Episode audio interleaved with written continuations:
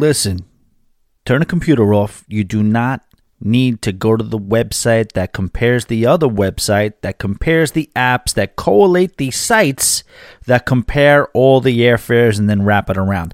All you need to do is email me, Tommy at alwaysbebooked.com, or give me a call, 323 Getaway, and we will send you on your dream cruise. Let's start the show.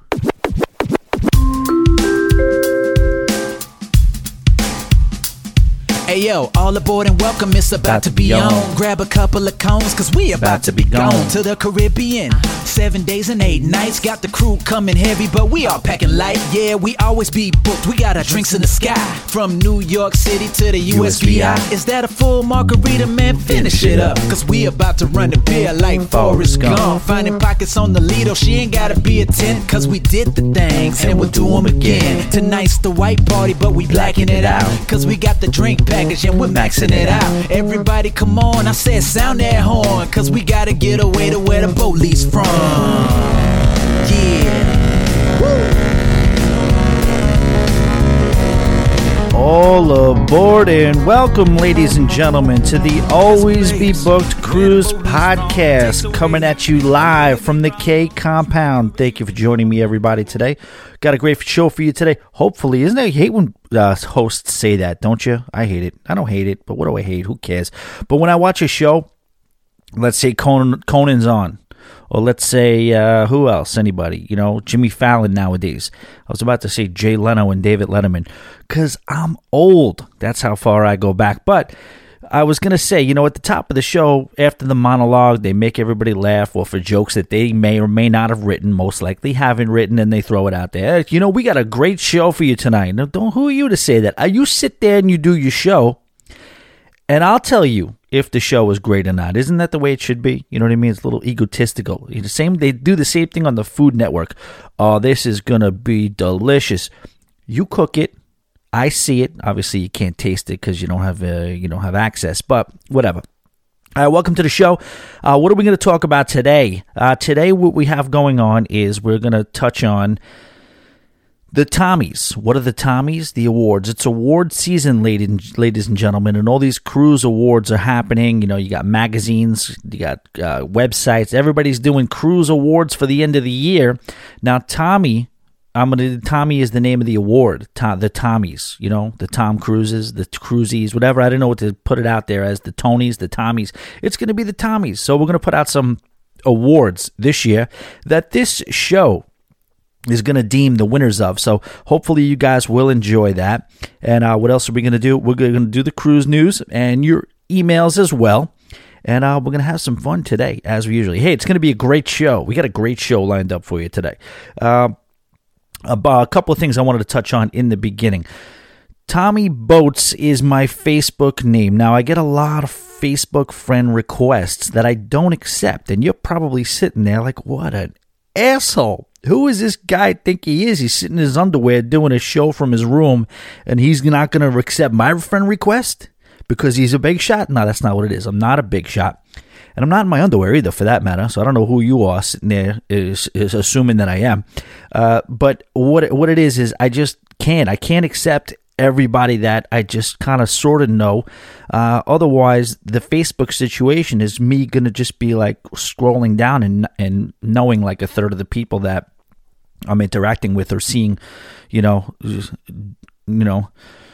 Rebecca from Idaho had a turkey sandwich for lunch today, and that's just you know that's going to be you know then then Danny from uh, you know Texas you know, changed his tire and I, all these things. I'm not going to do. So what I did was created a Facebook account called Tommy Boats because I do want to interact with you guys, but you don't want to hear from me half the time. You don't want to know what I'm doing, going to work, driving to work, ran out of gas on 995, which didn't happen, but almost happened yesterday. We're not going to talk about that, but we'll leave that be.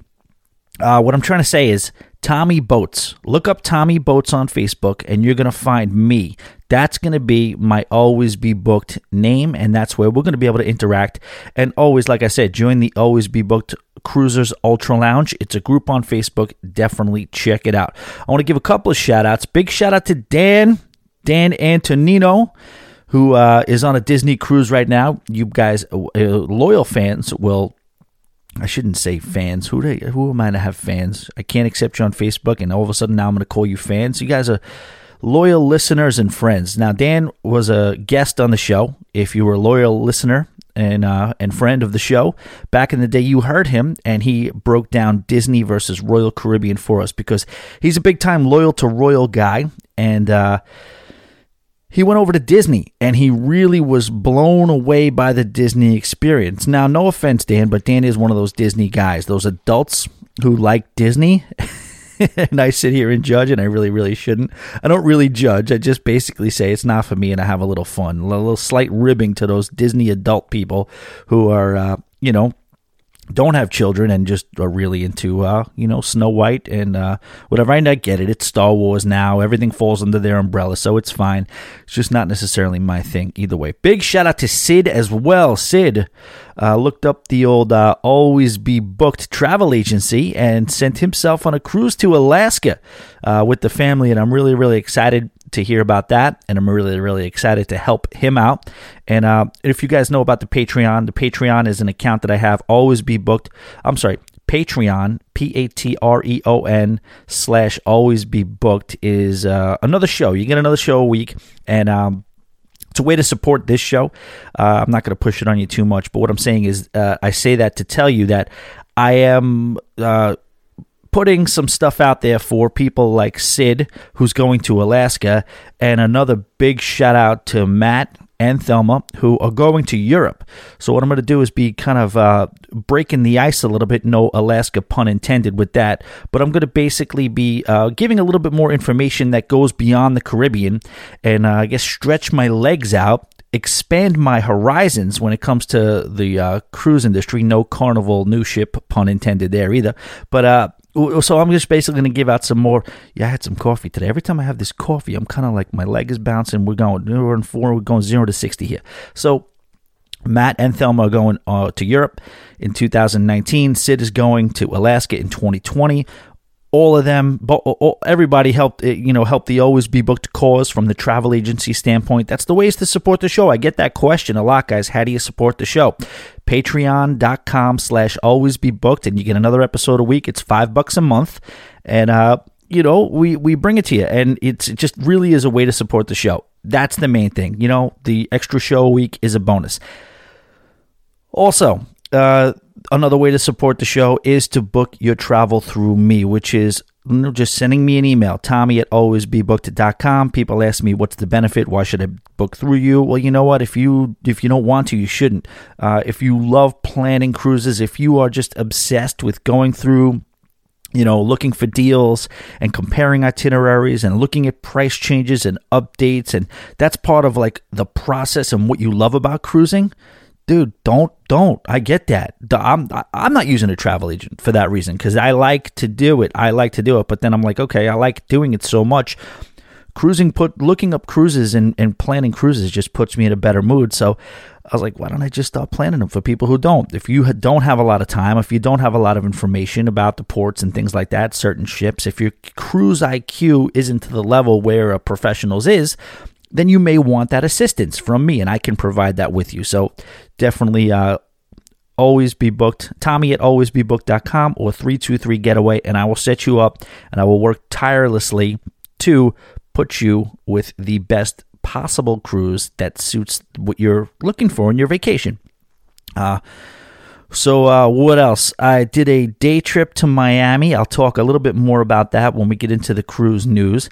Uh, we'll, we'll we'll step into that. We went to, uh, with Beatrix, picked Beatrix up. We actually ate at the Pirate Republic in Fort Lauderdale, and uh, you know, just getting off the cruising topic for a second, it was delicious. Now, it was strange because I'm living in Boca.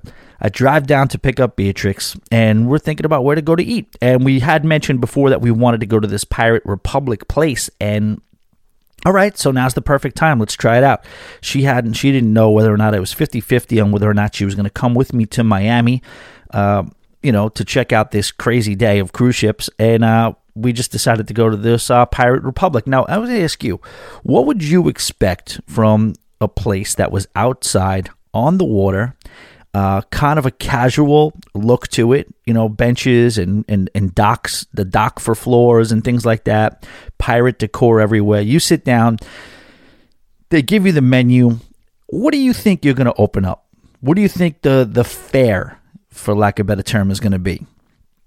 If I'm guessing, I'm thinking it's a bunch of seafood, some casual American food, some good bar food, and uh, some entrees and stuff like that, right? Some, you know, probably a lot of conch fritters, a lot of Bahamian, Caribbean, Caribbean food, Caribbean, however you want to say it, potato, potato, whatever, tomato, tomato, tomato. Um, I would say that, right? I think everybody would. Tell me if I'm wrong. What I didn't know is you open up the menu and then the server comes back over and says, "Yeah, we're a uh, we, we we offer Brazilian cuisine." and it's a Brazilian restaurant. It, was Brazil the hotbed for pirates? Unbeknownst to me, I could be sounding like a moron because a lot of you might be like, "Yeah, you didn't know." There's a ton of pirates that used to go to uh, Brazil.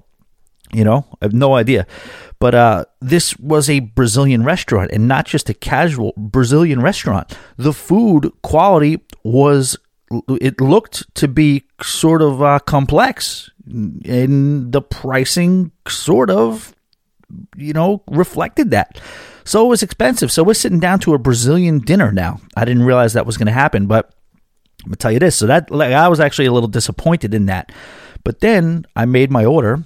They she brought out some peppers. It was delicious. Put the peppers on the bread uh, of brought out a tray a, a, a, like almost like a bar caddy of five different types of peppers ascending in heat. And uh so I sat down uh, and we ordered. And I'm going to tell you something.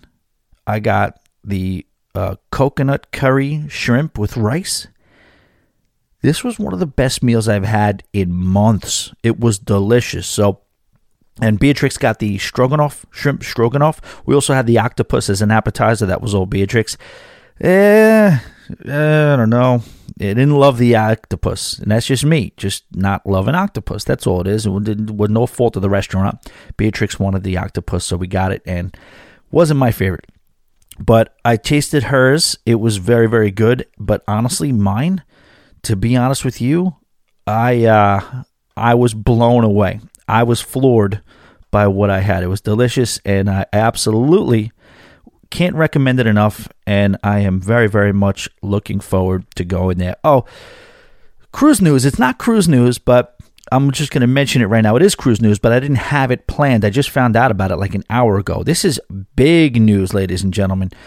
The Royal Caribbean Oasis of the Seas, which I believe is one of the most important cruise ships ever made. And why do I say it's one of the most important cruise ships ever made? Simply because when that thing came out, yes, it is now as we sit here, almost like Mr. Forgotten because it's the fourth largest cruise ship in the world.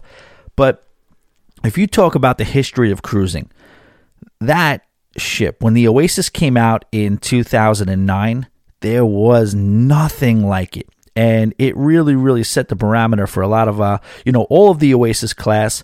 They, I mean, you can't really get a bigger class than that. I guess you can, but you know, nobody's built a bigger class of ships since then. Even Royal Caribbean, who has come out with another class of ships, the Quantum class, hasn't uh, put another larger class than the Oasis class. And we're going on 10 years now of Oasis ships still coming out.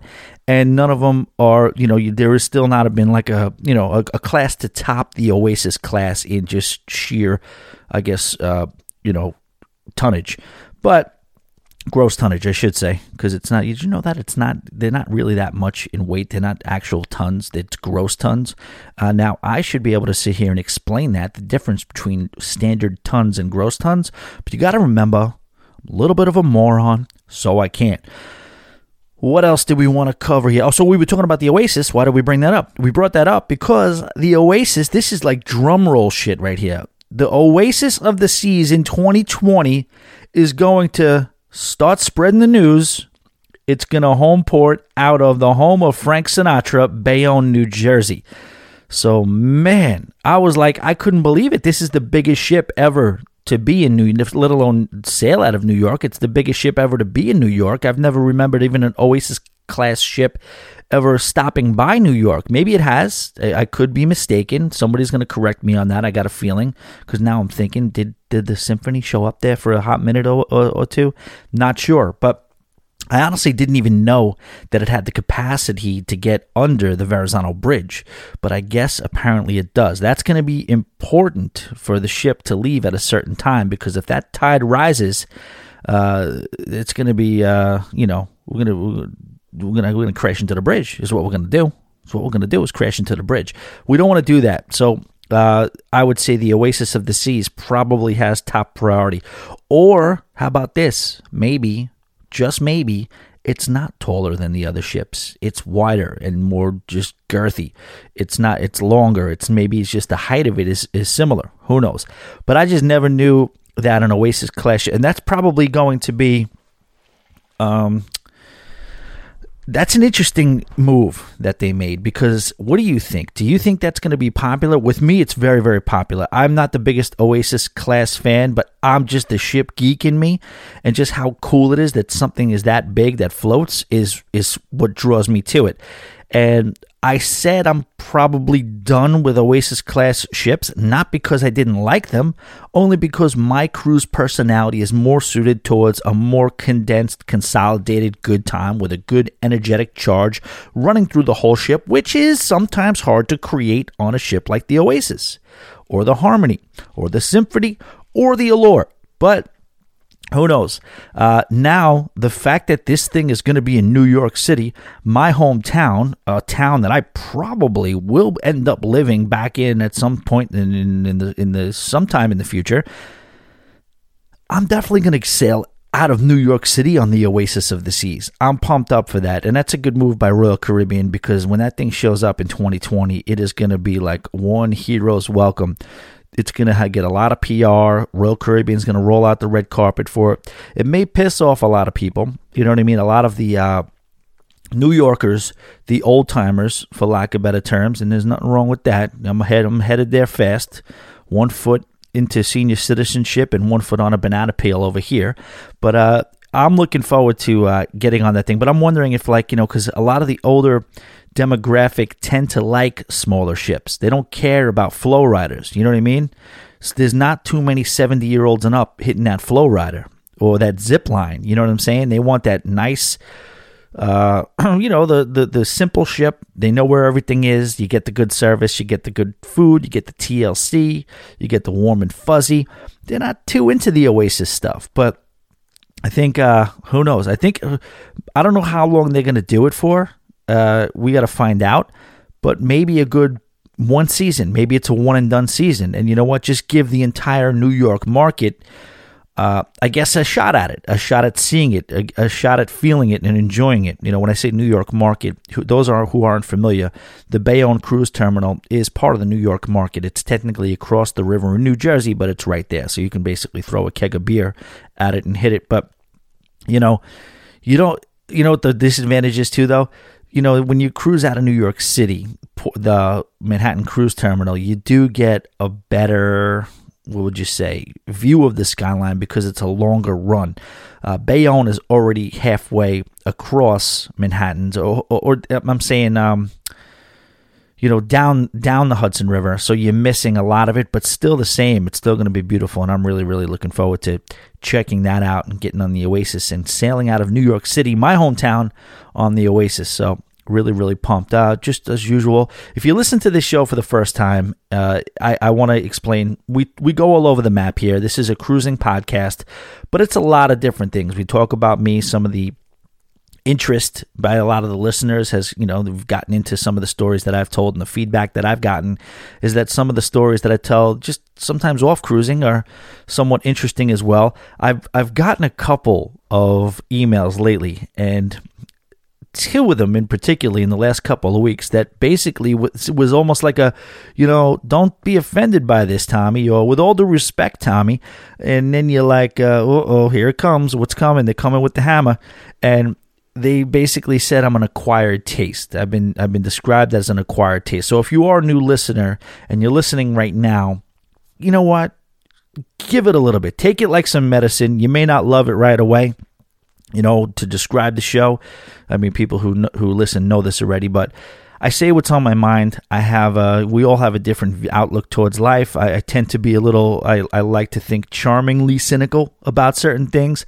I challenge these cruise lines. I'm not in the pocket of any one of them. They don't. Nobody pays me, so I sit here and try to give you the honest opinion of these, you know, the the cruise lines and the cruise ships and the islands and everywhere.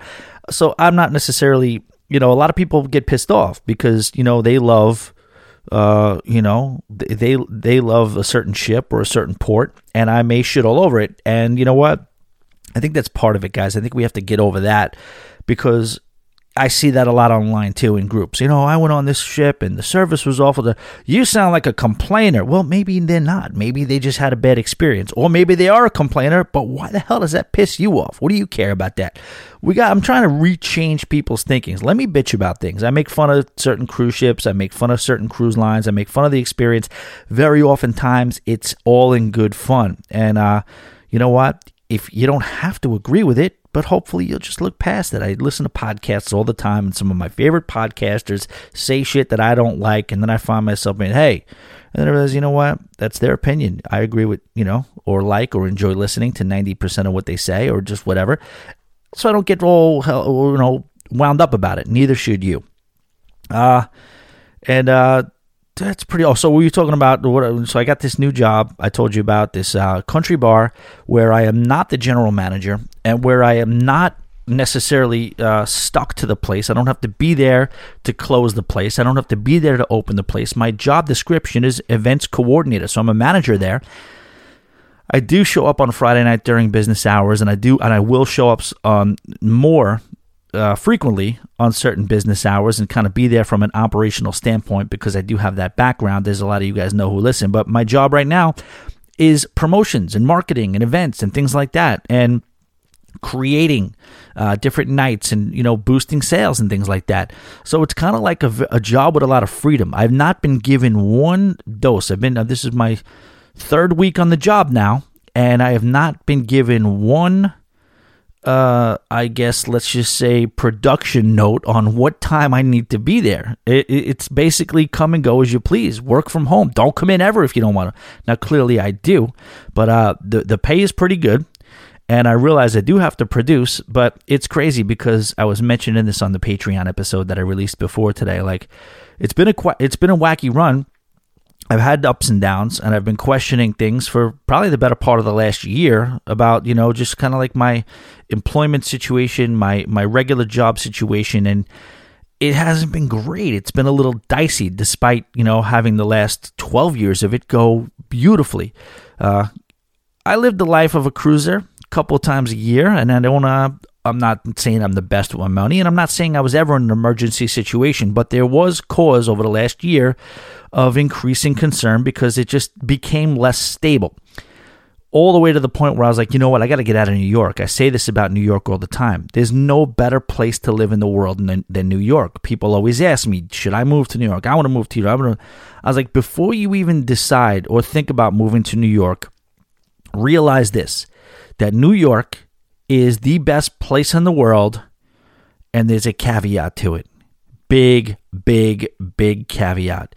If you got your shit together, if you got your stuff together, if you found your rhythm, if you know, because New York is not even. It's about the money. Yeah, you got to have good. You got to have you know a, a good a good uh, financial situation, but you also have to time your, your your day in New York. You got to even just getting to your dry cleaning, getting to the laundromat getting to the bank, doing things. One of the biggest things about New York City is getting from one place to the other. There's traffic, there's subways. There's a you gotta you gotta ha- you gotta fall into your rhythm. So you gotta fall into your rhythm in New York. And a lot of times, living in Manhattan, especially if you're coming from somewhere else, is a very, very difficult thing to do. So if you live in the outer boroughs, now you could live in Brooklyn, you could live in Queens, you could be, I mean, you could be Brooklyn based, you could be based, you could be in Hoboken, you could be uh, anywhere if you live outside of Manhattan, you really have to know the subways, you have to know the bus schedule because you can very, very easily find yourself. You know how tempting it is to get in a taxi cab? There's about a hundred cabs and Ubers and whatever else in your phone flying right by you, and you're standing there. It might be raining, it might be cold, it might be whatever. But from a from a from a business model, from a financial model standpoint, you gotta you gotta not do it you have to get in that car and you ha- I mean I'm sorry you have to go down trudge your way through the subway because it's that $2.50 ride versus that $17 to $25 cab ride to get home. Um, you do three of the four of those a week because it's raining, or you do three or four of those a week because you're running late. You're screwed. So I'm just saying, I'm just getting through to New. You're talking about New York and things like that. Um, New York is great but you have to have your shit together. So, getting back to where I was going, I decided that, you know what, I'm in New York now. The business model isn't making sense. My personal financial business model isn't making sense. So, I'm going to duck down to West Palm Beach, Boca Raton area for a little while, and I'm going to re up. I'm going to go, I'm to go get my act together. Who knows how long it'll be? I could be here in for another five years. You know what I mean? But I don't know. But for right now, I'm going to duck down and see what I can do. Now, in that time, now you got to get a job in Florida. Yeah, the overhead's much lower. Yeah, you got a lot more freedom. Yeah, the weather's nice, this and that. But now you got to get a job. You got to pay rent. You got to have food. You got to do this, that. So now I'm doing that, and I, you know, got a couple of jobs. They didn't work out. Didn't love them. A couple of them were not what they were supposed to be. A couple of them I wasn't necessarily right for. So a lot of things happened. So now I'm starting to panic a little bit. Not really hardcore panicking, but I'm like, shit where are we at? You know, we got to something's got to happen quick. And then I get a job. I'm working this job, and then I get a call from a job that I emailed blindly to. They didn't even weren't even I didn't, they didn't even say they were hiring or anything. Uh, it was just a job that I w- knew I wanted. You know what I mean? I would love my ideal job would be would be to be doing this at this place, and it's a giant country bar that's been around for 20 years and I jumped on board. And a couple of weeks in, they called me and they said, "Are you still interested?" I went in there about 20 minutes after an interview. I was had uh, I had a handout offered to me, shaking shaking hands, and I'm in for the position. So we don't still know how that's going to go. Anytime you're three weeks into a job, you know you're a little premature if you're like high fiving and popping the champagne like you know your ship has come in. But no, it's a good solid job that pays me good solid money. Not anywhere near what I want to be paid or what I want to be bringing in. But the beauty of it is, is half the reason I came down here was to focus more on the Always Be Booked Cruise podcast and the travel agency and what have you. And this is a job that gets me by, gives me freedom also to be able to work on Always Be Booked. So, what I'm trying to say is, if I could write down the exact job I'd want, so I go from mass confusion worrying about freaking this, worrying about that, for trying to figure out what the hell's going on. To fast forward a couple months in, I got the exact situation that I want, the perfect situation that I want. So all I'm saying is, uh, hopefully that continues. You know what I mean? I've been through a lot, so it's like not necessarily something that I'm going to say, okay, it's time to celebrate. But at the same time, things are looking good for now. And all I'll say about it is just trust the process. You know what I mean? Things are going to happen and you got to continue to trust the process. So, all right, enough of that. Let's get into the cruise news. All right. Speaking of reasons to live in South Florida, Port Miami held host to an estimated 52,000 cruise passengers on Sunday, December 9th, 2018. And this set a one day record for passenger traffic at Port of Miami, which your boy was on hand for. And, uh, it welcomed a bunch of different vessels, and we'll read off those vessels that were in town on that day two days ago. Uh, or what was it now? Three days ago. Carnival Horizon, Carnival Magic, Disney Magic. So we actually had two magics in the house, huh? Um, the FRS Caribbean San Juan. And no, I'm not trying to put on a fake accent. That is actually San Juan, G W A N N. The MSC Divina, the Norwegian Getaway, the Ocean Oceania Riviera, and Royal Caribbean's Empress of the Seas, and the Royal Caribbean Allure of the Seas. And that's right, like I said, we were on hand. Beatrix ended up coming down with me, and uh, it was a great day. Um, sorry, scrolled up a little bit here. So, what do we have here? Uh, we have a quote, and that's from uh, Dade County, uh, Miami Dade County Mayor Carlos Gimenez, and it's he says it's definitely a busy time for Port Miami. I want to welcome all cruise visitors to Miami Dade County and encourage them to explore all that our community has to offer. Cruise passengers are essential to the continued growth and development of the tourism industry in Miami Dade and contribute millions of dollars to our local economy annually. That includes air travel, hotel nights, entertainment, and shopping. I want to thank the more than 52,000 passengers we're expecting this Sunday or in this point expected on Sunday, for selecting Miami as a destination. Uh, and then uh, there is more. There was there are more quotes. Uh, Port Miami is home to the world's most renowned cruise lines. Chimed in Chairwoman of Economic Development and Tourism Committee Rebecca Sosa. Last year, the cruise capital of the world handled more than 5.6 million cruise passengers, welcoming each and every one with an open arms smile. We are more than ready for the 2018 2019 cruise season. I don't know. That seems like it's uh well, I guess 2018, 2019 cruise season. So yeah, they they they packed it in, and I'm gonna tell you, it was a great great day. We had a a great time. So um, I'm gonna screw this up. It's Point South Point Park. South Point Park is what I think it is. Was yeah, South Point Park is the best place you could possibly go to watch cruise ships. I think, in my opinion. Now, someone will correct me on that.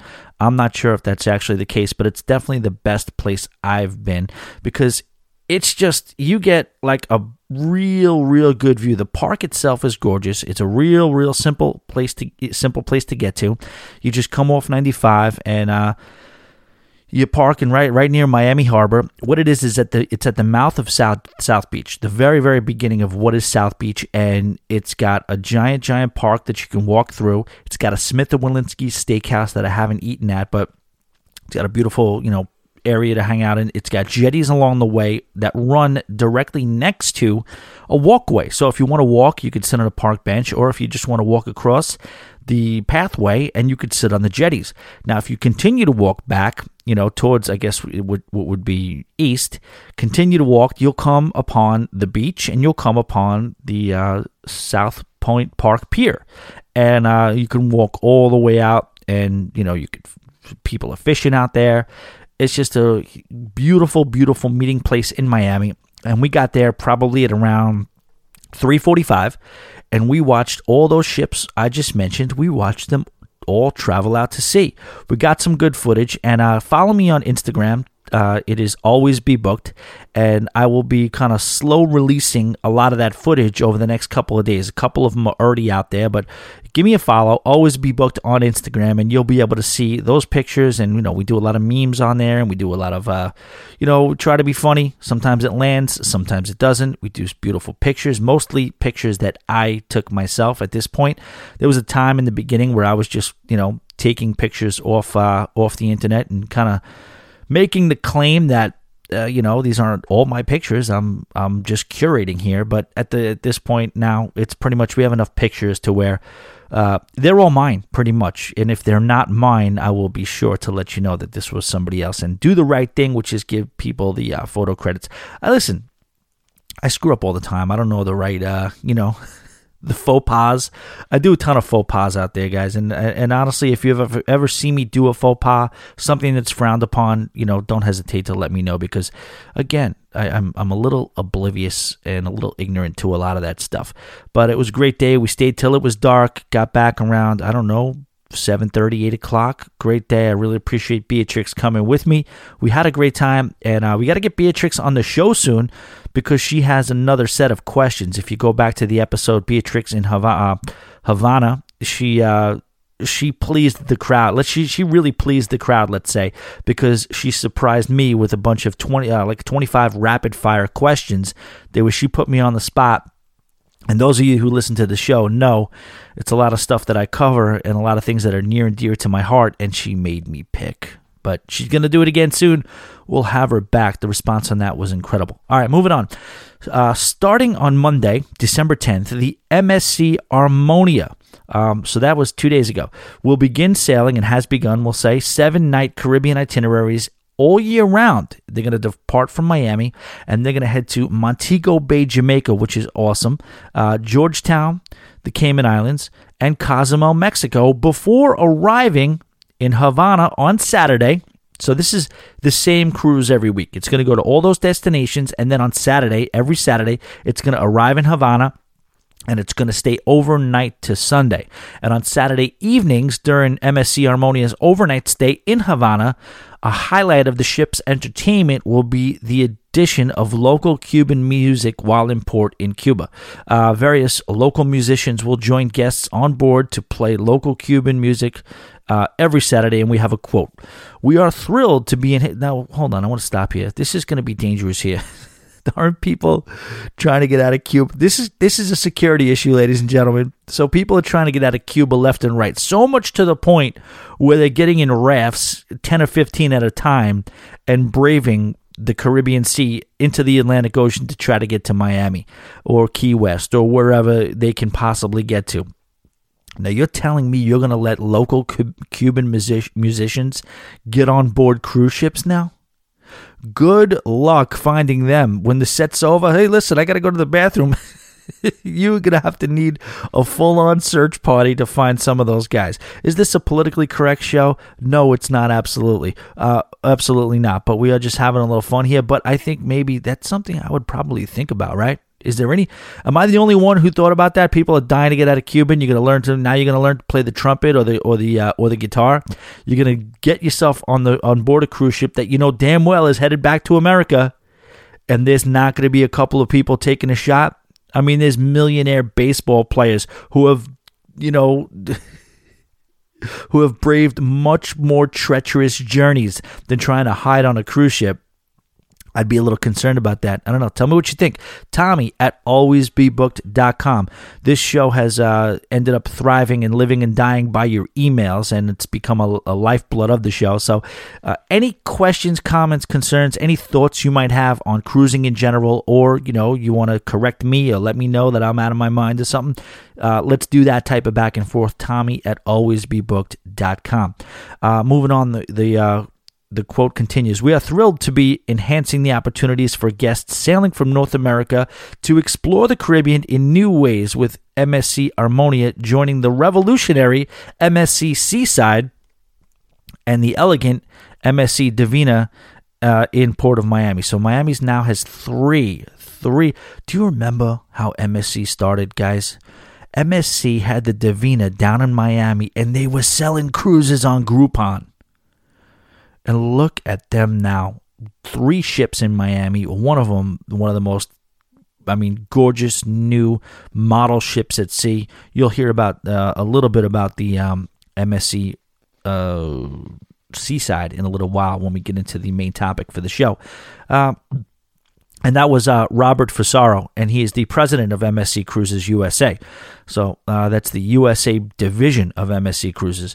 With this brand new itinerary, our guests will not only be able to explore a new city, but also have plenty of time to experience the local culture, taste the local foods, and return home with an enriching experience. Uh, I got to tell you, I have no interest in going on the MSC Divina, and I have no interest, based on that, on getting on the MSC Armonia. But that itinerary, and it's probably a great price too. I'm looking. I'm going to look into that now.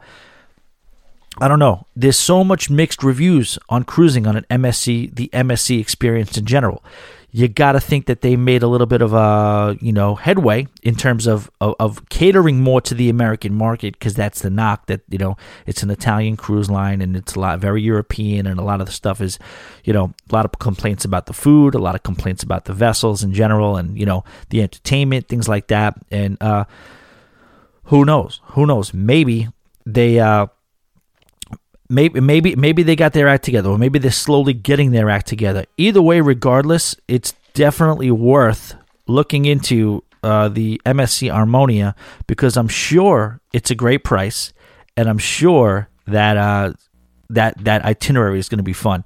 I mean overnight in cuba after a seven day cruise and you get montego bay jamaica.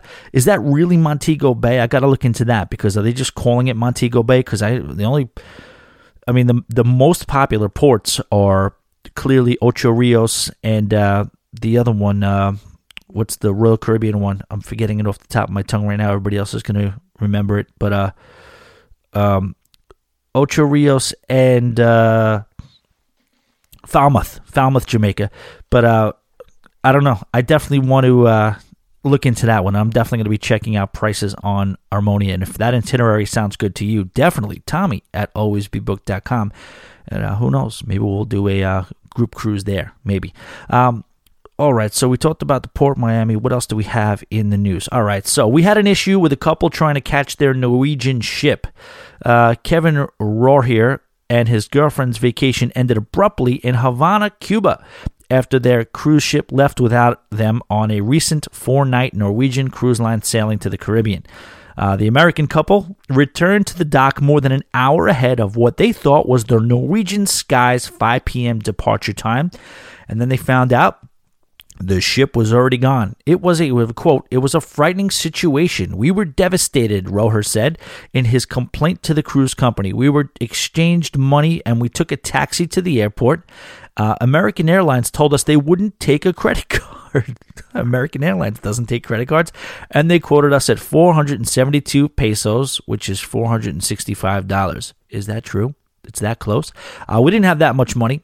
The couple managed to book a flight home, and Rohrer has been has since contacted consumer rights uh, group the Elliott Advocacy.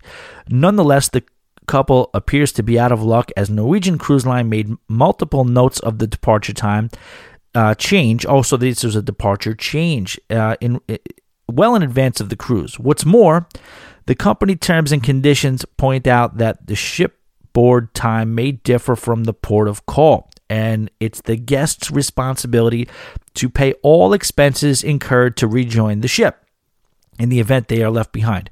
In a statement to Mich- uh, a statement to Michelle Couch Friedman of the Elif, uh, of the Elliott Agency, Norwegian Cruise Line said it notified the guests of the time change and circulated it on their e-documents more than a month before the Havana stop. Also, they had a month to do this. I mean, that's out of control. They definitely. Uh, they they they definitely should have made should have made that happen. Um, additionally, the day before calling into Havana, the cruise director announced the new time repeatedly throughout the day, and additional signage was placed on the gangway for all those disembarking to see. The cruise line stated. The hard learned lesson is one that all travelers should take note of. In the end, it's the traveler's responsibility to know when to be back on board that ship. If you miss your cruise home, Unfortunately, there's no one to turn to for a refund or reimburse, reimbursement, said Couch Friedman. What do you guys think of that one? I know that a lot of people are going to have a little sympathy for the couple, uh, but the truth is, is that the cruise line doesn't have to do anything. What it is ends up being is what the cruise line wants to do. Those cruise contracts, I don't know if you've ever read them, they are ironclad. And you know what? They cover all bases, and you really don't have a lot of recourse when it comes to I guess, trying to fight anything that they put in place. So it is what it is. I don't really know what more the cruise line could have done. I do understand it that things happen. I'll say this too on the other side of it. Why do you think they did all those announcements? Why do you think they did circulate the publications? Why do you think they hung all those signs? Because they know that when there are, let's Norwegian Sky, so it's about 2,000 guests, they know that's somebody. It's, you know, you've heard the expression over and over again. There's one in every crowd. Somebody is going to miss this ship. We know that for a fact. And here we are. Look what happened. Um, all right, moving on. Royal Caribbean has issued an update regarding their family programming, and the cruise line will no longer offer the. no longer offering the DreamWorks experience. That's crazy. That's historic right there, ladies and gentlemen. Uh, this is just as big as Norwegian ditching SpongeBob. I don't know. Everybody hear from SpongeBob lately? I hope he made it all right. I don't know if he got another job. I don't know if he's roaming the streets of uh, Cuba, you know, missing the ship, and you know him and SquarePants are, you know, panhandling down in Havana. Maybe who knows? I'm sure they're making a good living down there if they are. Uh, this change goes into effect beginning with April of 2019 sailings. The DreamWorks Ice Skating Show and the DreamWorks Aqua Theater Show will be replaced with family-friendly shows uh, designed by the award-winning teams at Royal Caribbean Productions and that's true, guys. Royal Caribbean has its own production setup, and they have studios on land, and they do rehearsals on land, and tryouts, and auditions, and you know, just real, real pros. Just, I mean, legends of the business have joined Royal Caribbean Productions to put on some of the cool original programming. One of the coolest uh, I guess, one of the coolest options for original programming that you're going to see at sea. Uh, the Sail Away Party and Royal Caribbean Promenade Parade on select ships will be replaced with original parties and programming. Uh, the cruise line posted the following message in regards to the upcoming changes. Quote, Royal Caribbean is always looking to the future and exploring new ways to exceed our guest expectations. We've been conducting extensive research to better understand and anticipate what matters most to the families of today and tomorrow. And in 2019, we're looking forward to delivering brand new experiences for families, kids, and teens. Wow! DreamWorks is no longer a part of Royal Caribbean, and that is a huge takeaway from the news today. I mean, it's crazy. These affiliations, I would like for this to happen. And I'm not, this is nothing to do with the announcement from Royal Caribbean. I'm just saying this in general. I always see things, whether it's Carnival, whether it's Royal Caribbean, whether it's, you know, a lot of affiliations just kind of come and go. I want to see more long term commitments and long term agreements out of the affiliations because it just looks a little inconsistent. You know what I mean? You know, in Norwegian, it was Carlo's Bakery or, or whatever it was. Uh, yeah, for, for the Cake Boss sponsored thing, then it's not. You're on Carnival, it's EA Sports as the sports bar. Then you go back on the ship. Where's the EAs? I don't even know what you're talking about. What's EA? Uh, things like that. I, I would prefer to see you know, a little bit more consistency when it comes to the SpongeBob is not on Norwegian anymore. A kid breaks his mom's chops because he wants to cruise on Norwegian because he got to dance with SpongeBob. Then the cruise happens and SpongeBob is not there. We're not. They're not like us. They're not reading the headlines. A lot of people have no idea. A lot. Of, I guarantee you, there'll be people that sail on a Royal Caribbean ship, families that are expecting DreamWorks and they don't get DreamWorks. I'm, i know that's going to happen. It has to happen. I'm sure they're going to put something else in place that's nearly or just as good or maybe even better.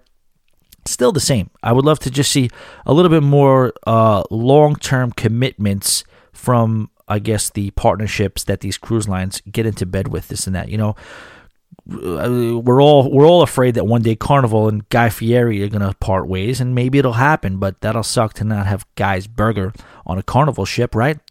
You don't have to worry about the blue iguana because that's internal. They came up with that themselves. But, you know, I'm just saying the partnerships, you get used to them. You start to get a, a affection for them. They become, you know, part of your cruise. And then one day they're just not there. You know, we don't want to see that happen. We, we know it's going to happen, but ideally it's kept to a minimum as much as possible. All right, that's it for the cruise news. Let's get into the main topic for the show.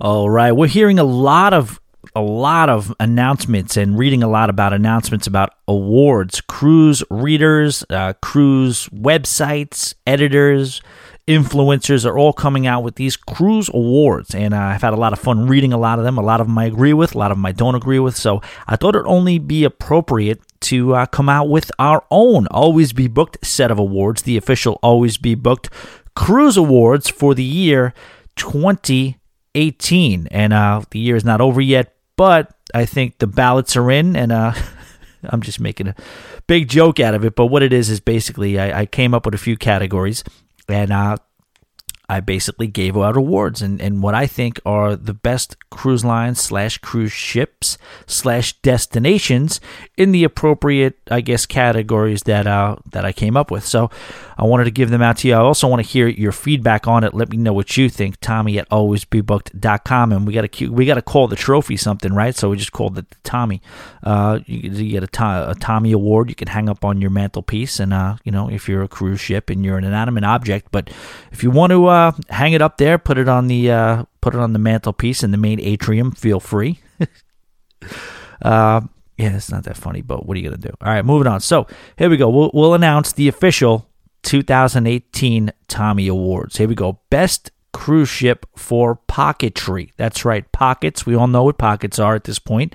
And uh, if you're going to go on a cruise ship, I've been on a bunch of cruise ships with a, a, lot of good pockets, and I've been on a lot of cruise ships that have been completely void of pockets. Now, Pockets is basically, if you don't know, and I never usually say it because we said it in the beginning, and you know it's one of those things. It's all it is is based, and some people got offended by it. I got an email, not an email, a review on iTunes that somebody's like, you know, that's not right to call females pockets. It's not. You know what a pocket is? A pocket is just a group. It's a it's an area where there's a like a uh, you know pockets of resistance or pockets of bad weather or pockets of of clouds or it's it's an air it's a, it's a it's a group of something. You know what I mean? Oh, look at over there. Look at that pocket of cups on the floor over there. Like there's just a, a group. So so as to not be on a cruise ship and looking for you know looking around and you know somebody notices a group of females that look like they're single in a big group and you know and they look to be having a good time, you know, like-minded people, we say, "Oh, pocket three o'clock. There's a pocket over there. Pocket of." If we were going to say that, if we were going to say it fully, it would be, the the answer the the statement would be, "Hey, look over there. There's a pocket of females that look like they want to have a drink or maybe ready for a good time. Let's go say hi." You know, that would be the pocket. So the pocket could be males as well. A female could a female group could look at males and say, uh, "Look, there's a pocket." So the best cruise ship for pockets. There's been a bunch, but I have to say, one of the most recent cruises I went on seemed to be tailor made for pocketry, and it was a great, great crowd. A lot of fun. I'm out there getting drunk, buying people bottles of water, thinking I'm impressing them, and uh, you know. It is what it is, but the best cruise ship for pockets that I have seen for this year, and probably most years, is the good old faithful Norwegian Sky. A lot of listeners knew I was going to say it before I even said it, but the Norwegian Sky to Cuba, short cruises, cheap cruises, and you know what? Maybe the key might be the fact that, uh, you know, they include the booze. And uh, I don't know, maybe there's pocket goggles, a little bit of pocket goggle happening there, maybe, but who knows? Uh, easiest cruise line to board with your own refreshments. And by refreshments, we mean uh, things that will refresh you. And you got to give it to Royal Caribbean. And uh, shout out to Royal Caribbean for being that. Hopefully, it'll stay that way. Um, but it's just a matter of, you know, they have these naughty rooms. You know, Carnival will check you hardcore at the gate. You know, it's very, very hard. Their equipment is very sophisticated they've gone from being the they are the fun ship, but they've you know they've gone from the fun ship to the hardcore family fun ship, in my opinion, which is a good thing. You know what I mean? It's good for families, but you know not as good for me. Uh, Norwegian, they have that naughty room. They don't play around either. Royal Caribbean, you know what? A lot of times you'll find that uh, they are a little, let's just say, maybe okay with everything. They're not necessarily as hardcore on things like that. So, uh, you know, probably shouldn't be saying that on air. But guys, like we say, we do what we do here, and it's gonna happen. And uh, we'll see where that goes. All right, friendliest staff. The Tommy Award for friendliest staff definitely goes to Carnival. Now, we always say this. I always think it's like a 33, 33, and 33 rule. I think you have 33% of the staff is above and beyond at their job. They're happy to be there. They're professionals. They've drank the Kool Aid that the that the cruise line's given them, and they really, really enhance the experience. Then you have another 33% that do a good job. They just kind of like you know they're not blowing you away, but they're also not leaving you wanting for anything. You know what I mean? You're going to get good service. They're just not necessarily the over the top wow factors. And then you get 33%, and this is a varying degrees of people who, uh, let's say, they just don't want to be there anymore. You know what I mean? And you're going to get that. In, in, in a situation where they don't have you on a lifetime contract, you're going to always have people who it's their last contract on board. And when it's the last contract on board, the cruise line does not have as much leverage to make sure that they're drinking the Kool Aid the way they should. And you may get some, let's just call it disgruntledness and, uh, for lack of better terms, uh, uh, you know, apathy towards really, really trying to give a good over the top guest experience. These are people, remember, there's a mindset here. They are not, you know, there's advantages. All the people say, oh, you realize how they treat these people? I don't know that they treat them that bad. I don't know that, you know, I think you got to know it's like anything, you know what you're signing up for you're not going to get your own room with a balcony when you go on on a cruise ship. You know you're working seven days a week. You know what I mean. You know that seven days is going to culminate with a two three month vacation after that. You know you're you're signing up for what you're signing up for. And yes, the labor laws are not as friendly as they are if you're within the government regulations of the United States. So it is what it is.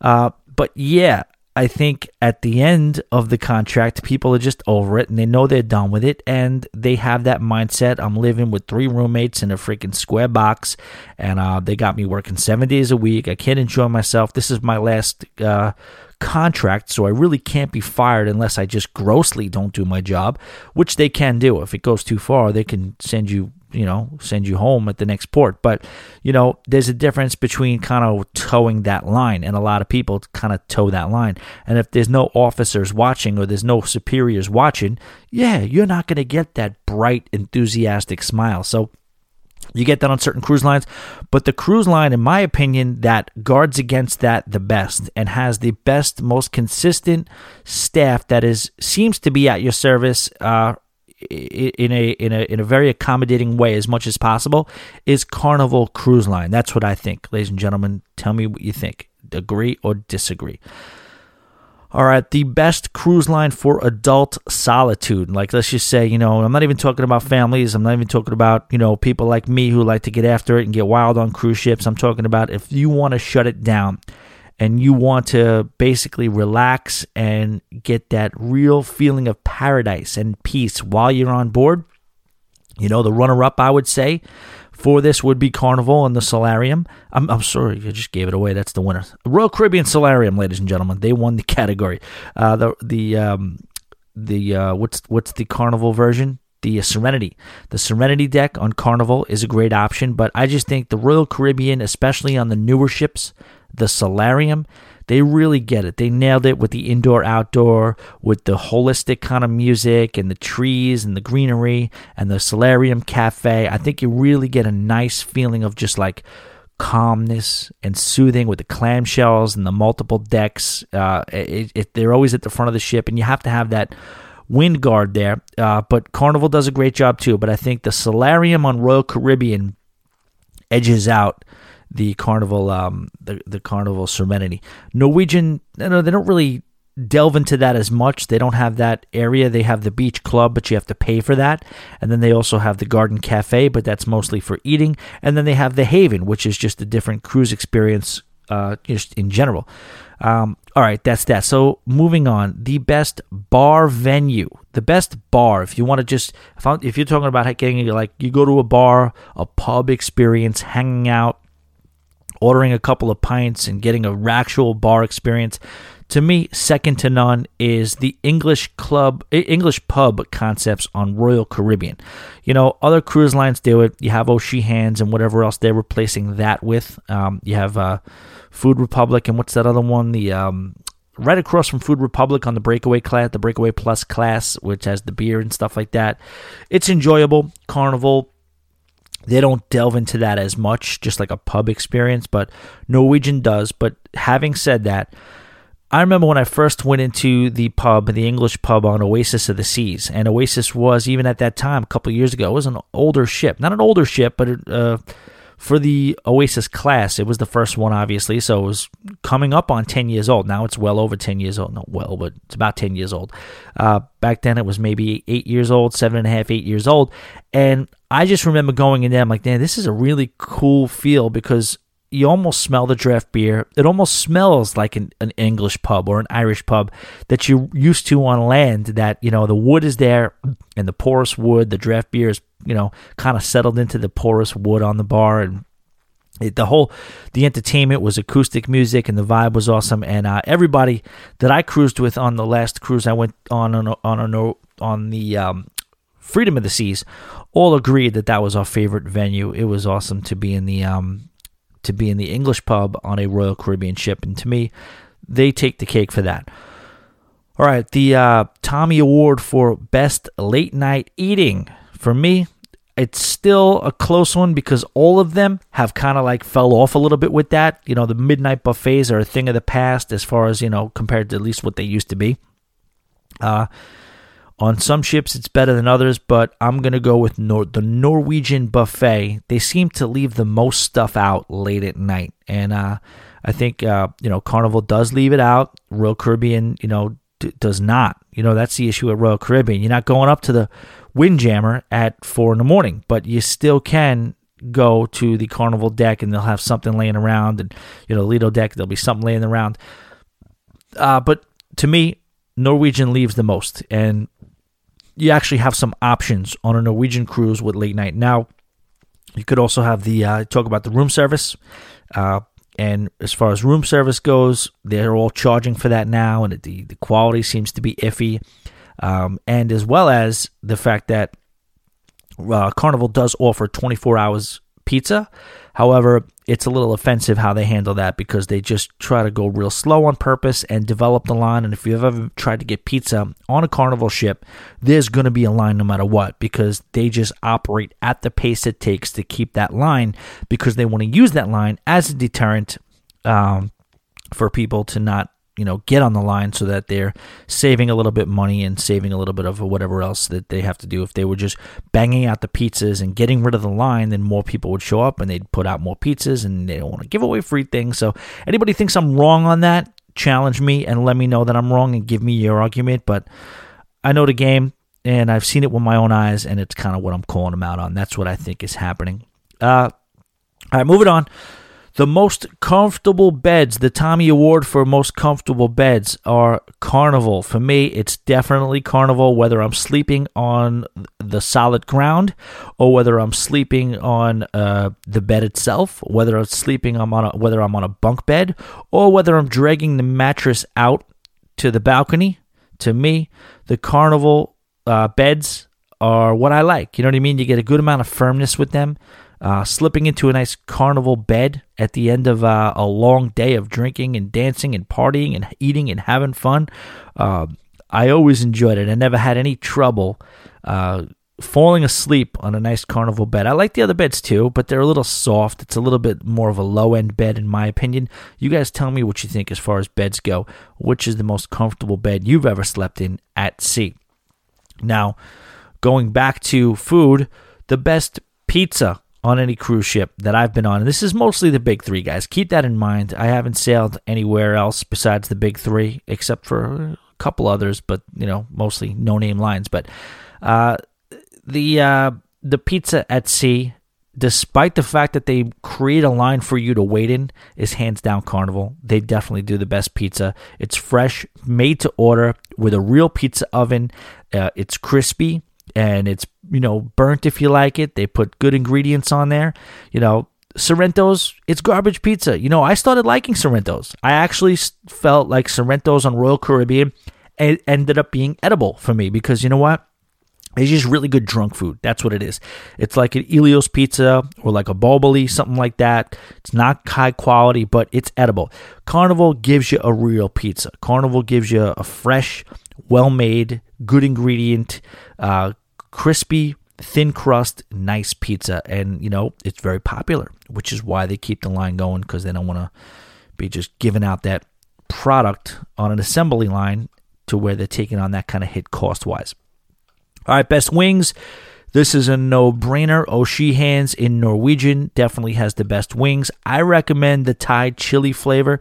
It's uh, got a little bit of sweet, it's got a little bit of heat, but it's an overall delicious wing and it's free all freaking night long. Best burger, we don't even have to talk about this. We know it. You know, you got Johnny Rockets on Royal Caribbean, and that's not a bad burger. Norwegian is definitely left in the dust with the burger game. Burger game. Uh, Norwegian, you got to step up with the burgers because you got the freaking burgers that are mass produced. They're sitting out there, half cooked, uh, handmade patties, and, then they got the slice of cheese that you just throw on. They don't even bother melting the cheese, and it's basically buffet burger. Um, you do have the no uh, the Royal Caribbean. Uh, they put a good burger out. The uh, the the um, the Johnny Rockets. It's a good burger but it's not even close. The best burger at sea, one of the best burgers I've ever had, is Guy's Burger on any Carnival ship. They do a great job with that. All right, let's go with best Mexican. Best Mexican for me has to be, even though I wasn't a huge fan of it on the Oasis because of lack of options, but then I remixed it and redid it on the uh, Freedom of the Seas, and I got a good taste of what uh, Sabor is really like on Royal Caribbean, and to me, that's who gets the nod for the best Mexican at sea. Sabor on Royal Caribbean. Uh, the best live music in general, uh, roving live music. I'm not talking about main theater. I'm talking about just musicians that rove around the ship. It's an easy call. That's Norwegian. They have. They usually have. They usually come at you with everything. They come at you with a Latin slash reggae band. Sometimes one or the other. Sometimes it's a fusion of both.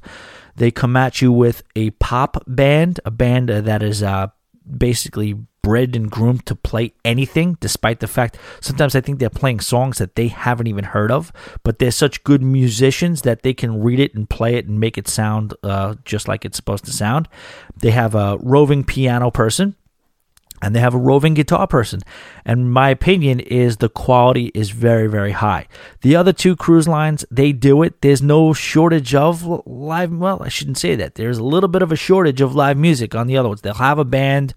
Uh, they're stretched a little thinner, is the way I'll say it. They don't always have all of them. They don't check all the boxes when it comes to all those types of uh, musical acts or musical genres or options that Norwegian is always to be counted on for. And I think they need to do a better job with that. They'll put a DJ where there could be a band, um, which is okay. I'm just saying it's not it's not awful. They're not bad at it. I'm just saying Norwegian is a little bit better. Now, one thing when you go on a cruise, uh, a lot of people look for this, and you know wh- where am I getting my piano fix in? Because the piano is a lot of things. It's good piano music. We all think Elton John, we think Billy Joel, and a bunch of other artists and things like that. But then we also think think sing-alongs too. People like to listen to some guy or a woman playing the piano, and then they could sing along to it. And uh, that's a big part of a lot of cruises because a lot of people don't like to go to karaoke. They'll they like to sing, but they don't want to be the center of attention. So they go to the piano section. Um, and they enjoy it there. What I'll say is the best piano entertainment, the best piano player I've ever heard at sea, and give him a shout out. Go on his Facebook, tell him I sent you. Uh, the best guy I've ever heard is Billy Pando, P A N D O. This guy, when I heard him in 2015 on the Norwegian Gem, to me it was just like, and everybody I cruised with too, I was like, this guy's on a little bit of a different level from whatever from what I've heard. So I followed him on Facebook, not to be a creep stalker, but uh, I did follow him on Facebook, and uh, he posts a lot of things, the things he's working on, and yes, he is on a different level.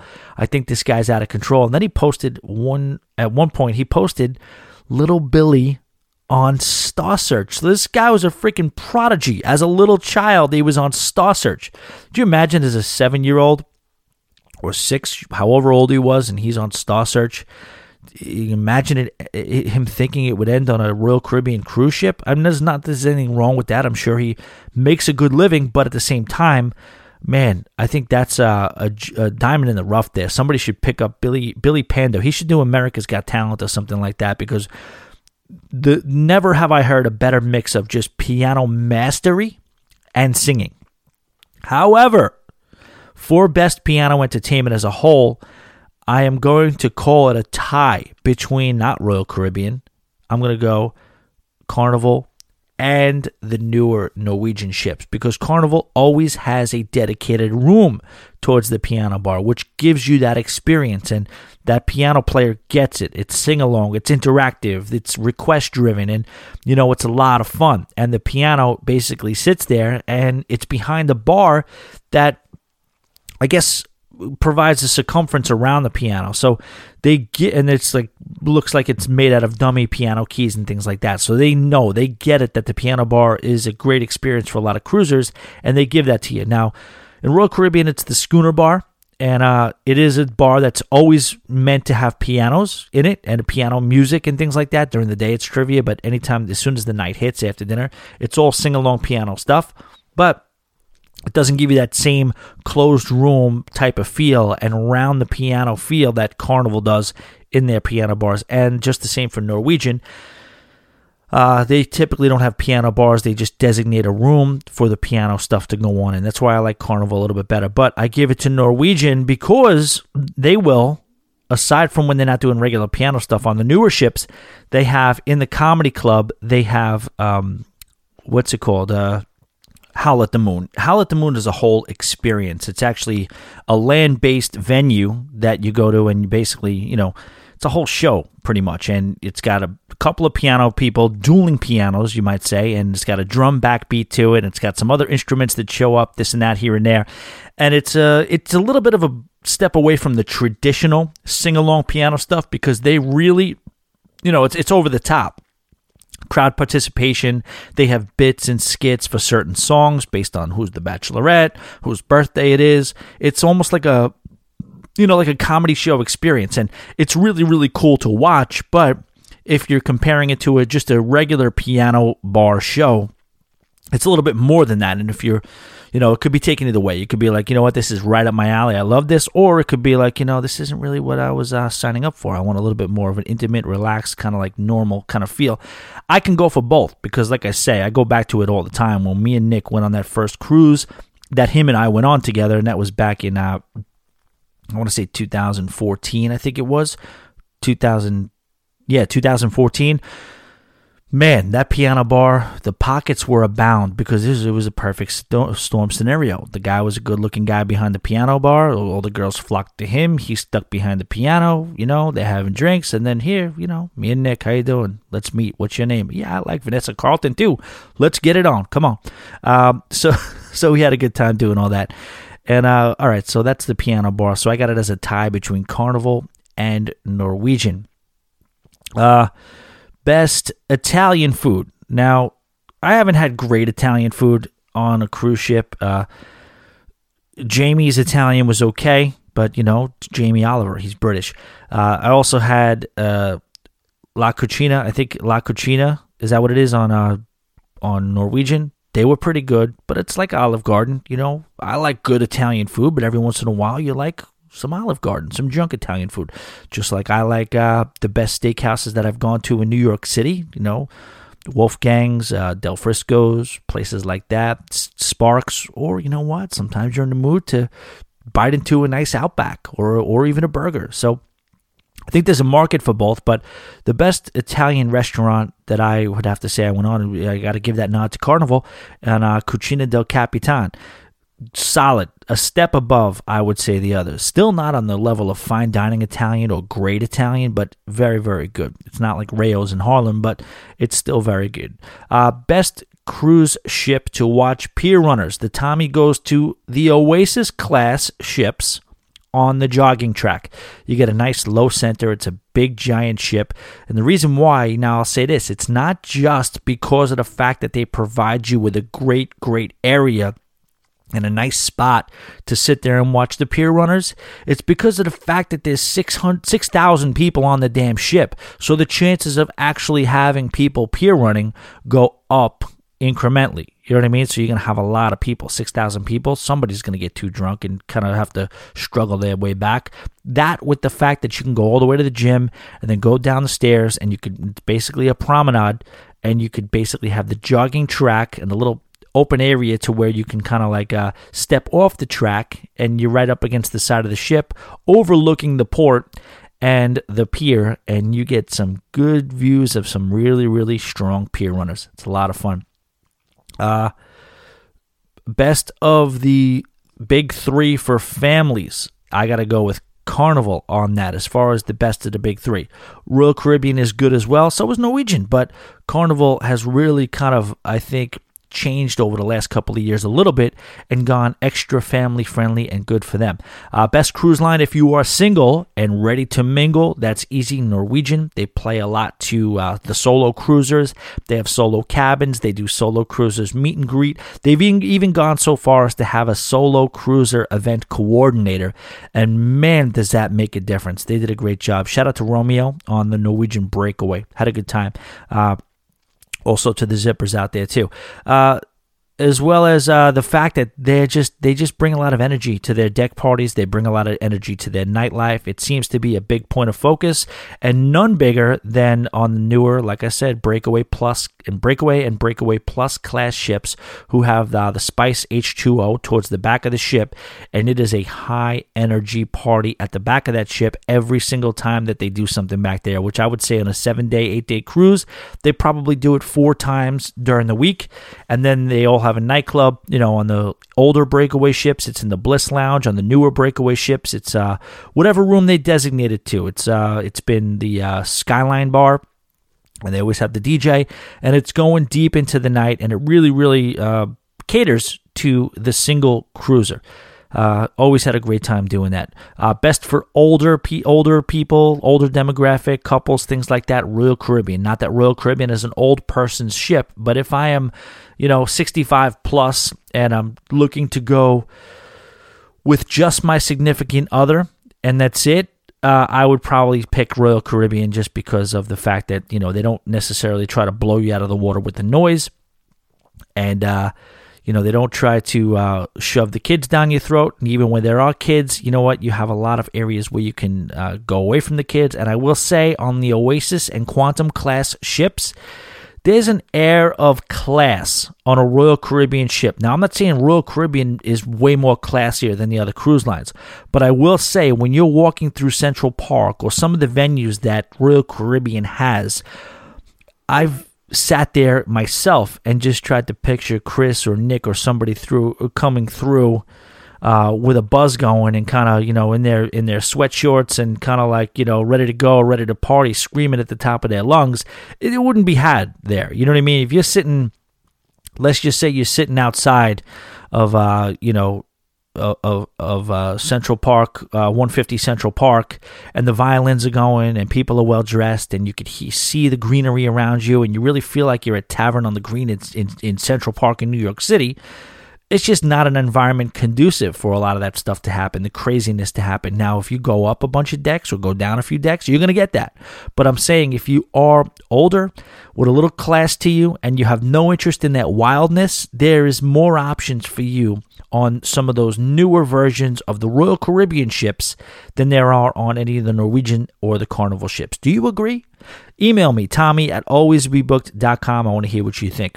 Uh, strictest is that a word? Most cruise line that is most strict uh, and will oppose shenanigans is Carnival Cruise Line. Yes, Carnival seems to be a little bit tight. Their security's tight. They will kind of follow you, watch you around the ship if they think that that you're somebody that an eye should be kept on. And yes, guilty is charged 100%.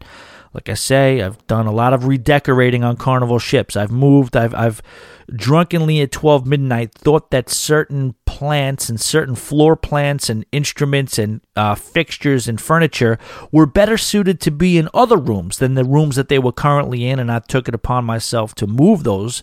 And I've uh, also attempted to take my Lido deck chair, put it on an elevator, and bring it down to the nightclub uh, after 11 o'clock at night. All those things were very, very frowned upon and watched, and uh, I was admonished for, and I became a little bit of a uh, celebrity no pun intended, on Carnival cruise ships uh, because of the fact that you know security would remember who I was because of some of the things that we like to do, and you got to watch out. You know what I mean? It's all good, clean fun. You know what I'm saying? I just always say I'm going to stick to this. Don't get into fights on cruise ships, man. Just don't be a meathead on a cruise ship. Any meathead tendencies you have, that they're in you. I know they're in you. They're in me a little bit. You know what I mean? We all, you know, walk around happy go lucky, and on that fifth or sixth drink, that fifth or sixth double, you're like, hey, you know, I'm not looking for a problem, but is that guy looking at me a little weird or is it me? It's you. Stop. Stop. Stop. Stop. Let them get in trouble. Do not get in trouble at sea. But Carnival Cruise Lines does not appreciate shenanigans. And uh, just ask my buddy Chris, who is at right now has a permanent ban from Carnival because uh, you know I wasn't there, but Chris alleges that he was very innocent and just trying to break up a family brawl. But he ended up getting involved with it somehow, and because he was on the tape, he's not allowed to sail on Carnival right now. We're hoping to have that reversed. Any cruise lawyers out there? Anybody want to represent Chris and free, as they say, uh, free Chris? Let him cruise on Carnival again. Uh, that's about it. All right, best looking cruise ship. That goes to MSC Seaside for me right now. I know it's not part of the big three, but you don't have to sail on a cruise ship to think that it's a really good looking cruise ship because we all have that access. We can see these cruise ships. And to me, MSC Seaside, I've been wanting that ship to come out and I wanted to get a good look at that ship and ultimately, hopefully, get on that ship. Uh, you know, since it started, the rendering started coming out. So I'm I'm really really pumped to eventually, hopefully, be on that cruise ship and experience it from the inside. You know, if you want to know more about it, uh, look up our last interview with Sherry from Cruise Tips TV. Uh, that's one of the episodes that we have, and she was on it, and she gave a detailed description of uh, her experience on the MSC side. Feel free to check that out.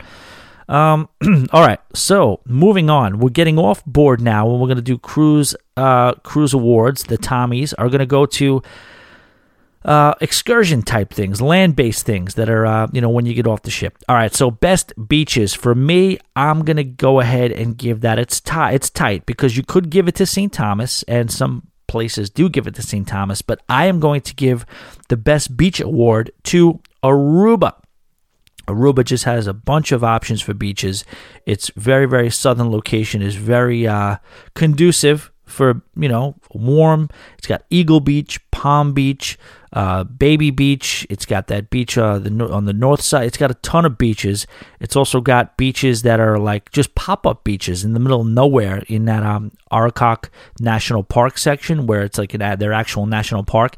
It's got, you know, uh, natural bridges and little mini, you know, dipping pools, natural pools, and things like that. I think Aruba takes it for beaches. Let me know what you think. Uh, best uh, port, island, whatever you want to call it, for a shutdown beach day. Uh, Half Moon Cay, for me, is the best for a shutdown day. Uh, I don't necessarily say it's the best private island, but if you're looking for a shutdown and you're looking for a beach, calmness, tranquility, natural beauty, for me, it is Half Moon Cay. And uh, Holland America and Carnival both go there definitely check that out and enjoy it there. Most versatile port, something for everyone. For me, St. Martin. You could do eat, you could do food, you could do nature, you could do beach, you could do water, you could do land, you could do tours. Um, you know, you could do urban there too. You could do historic. There's mountains to climb. There's so much shopping. I think the most versatile port for me is definitely St. Martin. I love St. Martin. Uh, it hasn't necessarily been the exact same since the hurricane, but I think they are coming back uh, with a vengeance. And overall, for versatility, I'm still going to give it to St. Martin, even though maybe it's not.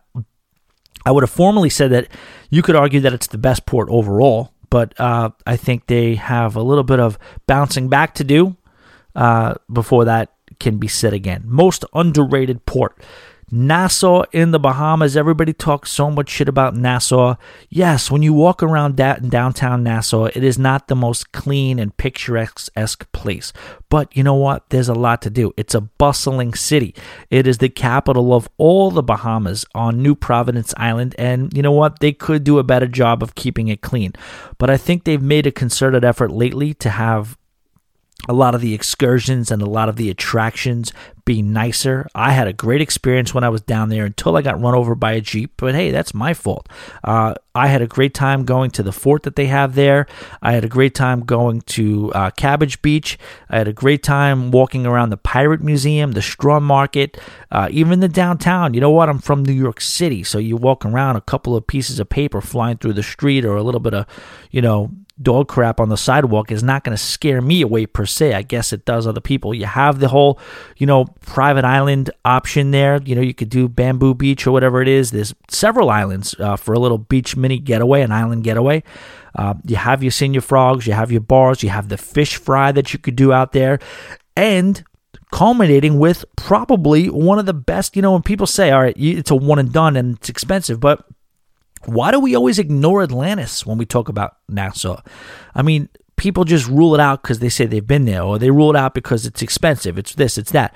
But Atlantis in Nassau, on, Par- on Paradise Island in Nassau, is one of the prime destinations in the freaking world. Why do we just you know, write it off. I don't know. We we typically just say, "Oh, yeah, Nassau sucks unless you do Atlantis." But even if that were true, Atlantis is a big freaking deal. You could say like, you know, the Yankees would suck without Aaron Judge. Well, you know what? They got Aaron Judge, and he's a big deal. It's important that they have him.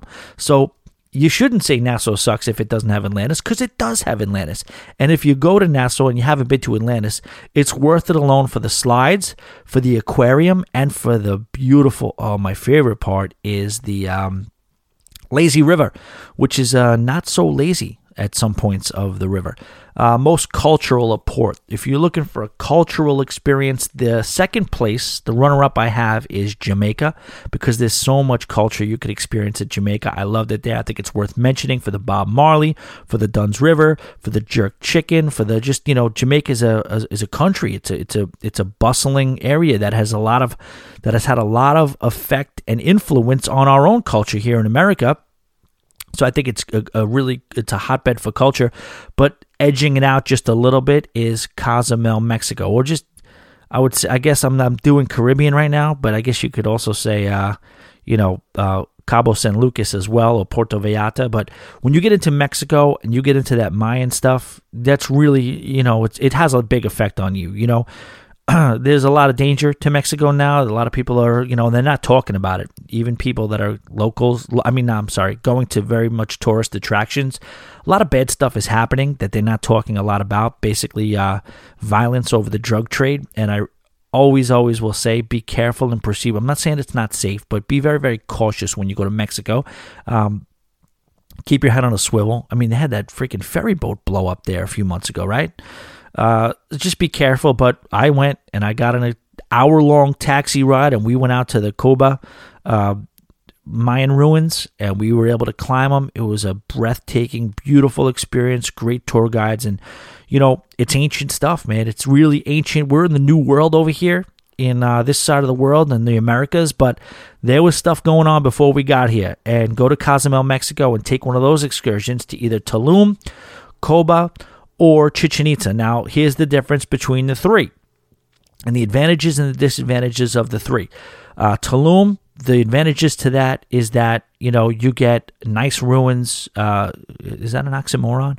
But impressive ruins, I should say plus you get beach. You're right by the coast and it's not that far. So Tulum is a really cool place to go because if you want to see the beach and you want to see ruins all in one, Tulum's your spot. If you want to see the most impressive, most well maintained and restored ruins that you go there and you're like, wow, really, really photo friendly, really, really picturesque ruins. Uh, you want to go to Chichen Itza. The disadvantage to that is that it's far. You're you're you're you're uh, half your day is in transport if you're taking a cruise there because between the ferry and the long cab ride it's a long time out there and you got to get back so you don't get a ton of time out there but there's no question as to them being the most uh, i guess impressive of all the ruins and then you have the ones that i chose and it's coba and uh, you know what? Coba's pretty close, so you don't really have a lot of traveling. Traveling, it's maybe like you know you have the forty-five minute ferry or an hour ferry, and then you have the other hour drive. But what I really, really wanted in my ruins experience, I just wanted to be able to climb them. I wanted to be able to climb the freaking ruins. Uh, they're very impressive as well. It's a beautiful facility. Uh, you get a lot of education. The tour guides are really, really informative. But I really wanted to climb the freaking thing. What am I going to do? Go there and not be able to climb it? Used to be able to climb all of them, but I guess, uh, you know, litigious uh, litigation has stepped in, and I guess you can't. Also, people are just being ignorant and uh, damaging the ruins and this and that, so they're protecting them now. All right, best private island to me now. I have not been to Castaway Cay for Disney, but uh, for me, edging out Labadee was Harvest Caye in Belize. I just love the food options. It's newer. It's to me, I, I liked Harvest Caye, which is a Norwegian private island, and I really, really enjoyed it. Uh, you have the beautiful, fast Superman style zip lines. You have the Margaritaville, which is uh, a, a great, I mean, amazing, amazing place to eat and drink. And you have that incredible, huge, giant pool that is the st- centerpiece to the whole thing. You have a beach. And to me, uh, it does. It, I love Labadee, Haiti, which is Royal Caribbean's, but Harvest Caye is underrated, and honestly, it's probably better. Let me know what you think. Uh, port to never get off the ship at. That's easy. La Romana. Period. End of story. I hate to say it, but you know I love the, I love I love my Dominican friends in New York mostly, but you don't need to get off the ship at mostly my experience is that they don't do a great job with the cruise ports in anywhere they're messing around with the Dominican Republic. Now, Carnival has uh, you know, they have a private island that they put in Puerto Plata, and you can't really consider that the same thing because that is a private island. It's like a resort, so you know, it's almost like Haiti. I'm sure if they had a cruise port in Haiti, and that's all one island, by the way, uh, Haiti and Dominican Republic. It's just that's one island, Hispaniola Island, and it's just uh, you know, unfortunately, there's a lot of poverty. You know, it sucks. There's a lot of poverty on that whole landmass, and it's you know, unless you're gated in and and basically kind of like protected by whatever the cruise line has built, it's it's tough, man. It's tough. I told you the story years back when I went to um, Samana in the Dominican Republic, and it was rough. It wasn't a good experience. We had to go back, and it, it, you felt it was a little dangerous. It really felt dangerous. So we went back to the ship. Uh, I didn't do too much in La Romana. I wasn't going to go out into basically what is the general population of the Dominican Republic. I was looking to see what was going on at the cruise port, and unfortunately, they don't. excuse me, they didn't put anything really worth kind of hanging out at at the uh, cruise port, so I didn't do it. Uh, and that's La Romana. Uh, best food on any island for me per se. There's a couple of them out there. I really like the Aruba. I really like St. Martin. Uh, but for me, my taste, I really like San Juan, Puerto Rico. They make a bunch of things that are worth going back to San Juan for in general, just for the food. Great seafood. Uh, they have uh, the uh, tripleta sandwich, which is a delicious sandwich. Look that up, tripleta. Uh, they actually have them in Wawa's now, and uh, but they don't have them like they do in San Juan. Um, the mofongo is delicious. The crushed plantains that are mixed with however you want it, mixed with shrimp or mixed with skirt steak or whatever, uh, served with beans and rice. Uh, they have the uh, delicious pounded out, tender, salty pork chop that's grilled. They have those. So there's just tons of food options in San Juan that I really, really enjoy. The uh, you know, love the plantains, love it all. San Juan is my favorite place to eat in the Caribbean. Let me know what you think. Best port to party in for many reasons is easily for me I got to go with St. Thomas. They have bars all over the cruise port. They have bars all over the gift shops. They have bars where the views are. They love serving you a banana daiquiri with the floater. So everybody's having fun out there in St. Thomas. They always got the music going. And to me, if you're looking to go out with your friends and have a great time, have some drinks, and uh, come back maybe with a questionable level of sobriety, I'm going with St. Thomas, and that is the port that uh, a few times I almost missed the ship. Uh, best port for organized excursions. So if you're looking to get off the ship and you want the best choice of cruise line or excursion group uh, sanctioned experiences, I'm going with Ocho Rios. You could also say, uh, you know, Falmouth as well, but uh, you know, Ocho Rios is a little bit more centrally located, so I'm going to go with Ocho Rios. You have so many things you could do out of Ocho Rios. You have the black hole swimming, uh, the black hole tubing experience. The, I'm sorry, the black hole diving. That's the cliff diving. You have the uh, lagoon uh, whitewater rafting tubing experience. You have Mystic Mountain where you take a sky ride up all the way to the top and then have like a nice little jerk chicken dinner at the top of that. You have the Dunn River Falls. You have tons of beaches. You have the Bob Marley experience.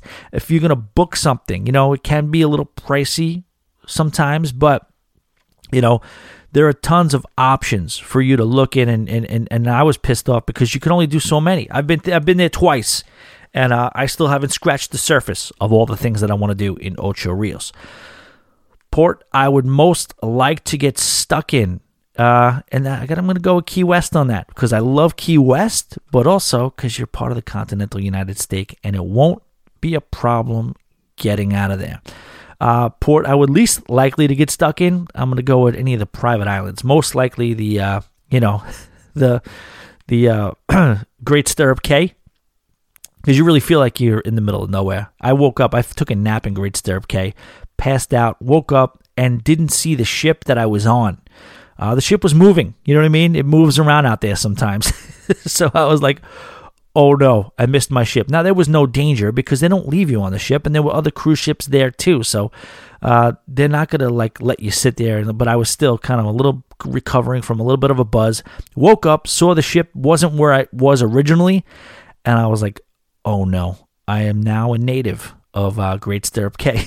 but uh, that wasn't the case. It wasn't even close to the case. The ship ended up moving. And that is it, ladies and gentlemen. Those are the 2018 Tommy Awards, the Always Be Booked Cruise Line and Cruise Ship and Destination Awards. Hope you enjoy them. Again, I want to hear what you think.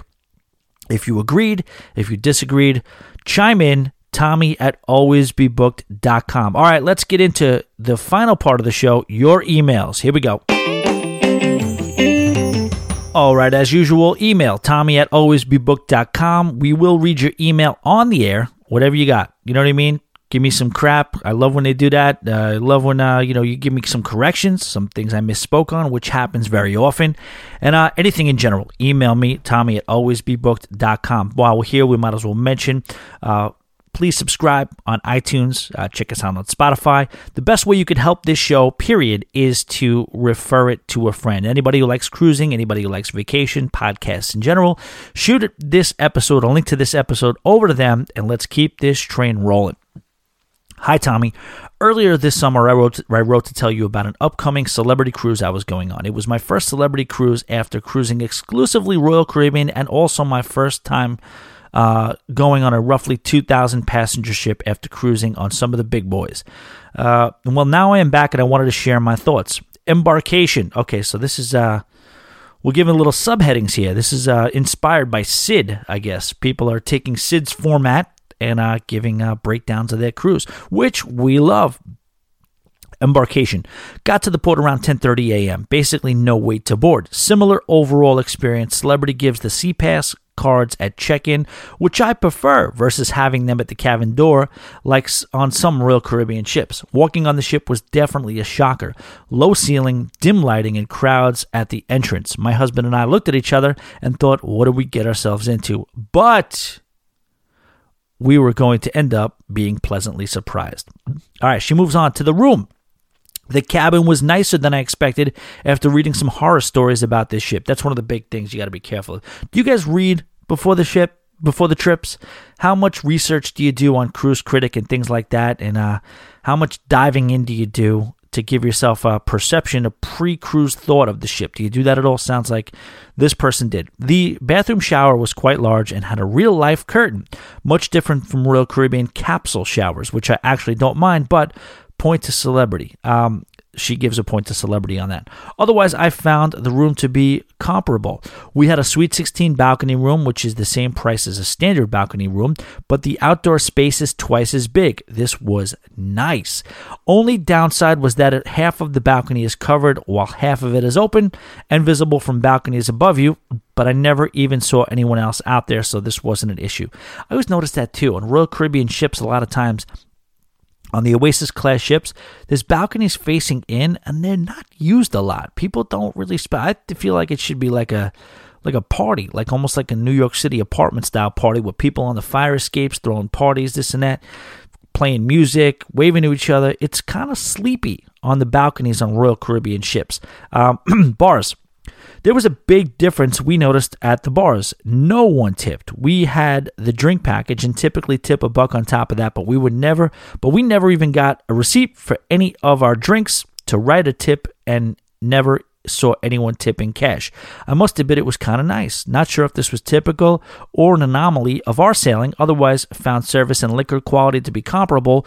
Point to celebrity. Well, yeah. I mean, Celebrity is an older ship. It's not as much going to be a drunken ship. A lot of Royal Caribbean ships are a little bit of both. You have a little bit of the older, but also a little bit of the partying. So you will see a little bit more tipping on Royal Caribbean cruises, I think, because the crowd is just more naturally con- uh, conditioned to do so. If you agree with that, that's just my opinion on it. All right, food. Buffet was slightly better than the Royal Caribbean, and that's the Windjammer. Uh, main dining room was on par with Royal Caribbean, so that was a wash. Specialty restaurants were slightly worse than Royal Caribbean. Room service was on par, same types of free options and upcharge stuff for breakfast uh, as Royal, Royal Caribbean. We ate at the specialties and at the La Petite Chef restaurant was the only one that really impressed us. And that was more impressive than and that was more impressive than the food. That place is a must do if you were ever on a celebrity ship. So La Petite Chef I'm going to read that again. The Le Petit Chef restaurant was the only one that really impressed us, and that was more of the experience than the food. Okay, gotcha. So the experience, the service, the whole front to back thing. I always, when I'm dealing with restaurants and running restaurants, I put a circle around everything. I just basically say, here's a circle. And then I make little dots going around the circumference of the circle.